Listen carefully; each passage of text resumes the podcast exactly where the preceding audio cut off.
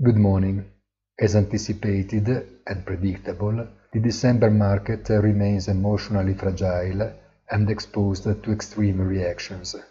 It should be noted, for the record, that the two sessions preceding yesterday's recovery, assumed as a technical one, both showed a significant increase in volumes that confirms the sales pressure.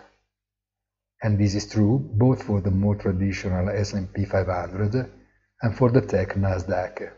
However, it remains a lateral movement that is perhaps more correct to assume as a recommendation to caution without giving any categorical meanings.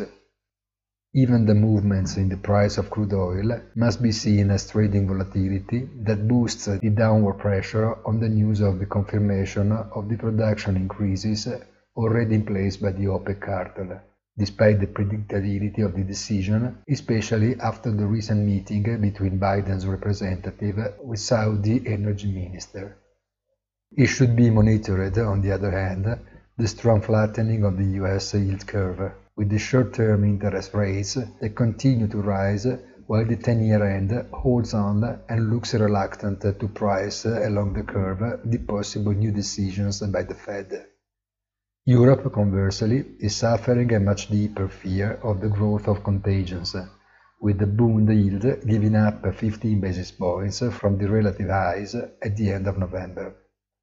Have a very nice weekend and remember in the late afternoon our weekly commentary, il punto della settimana, on our site easy-finance.it.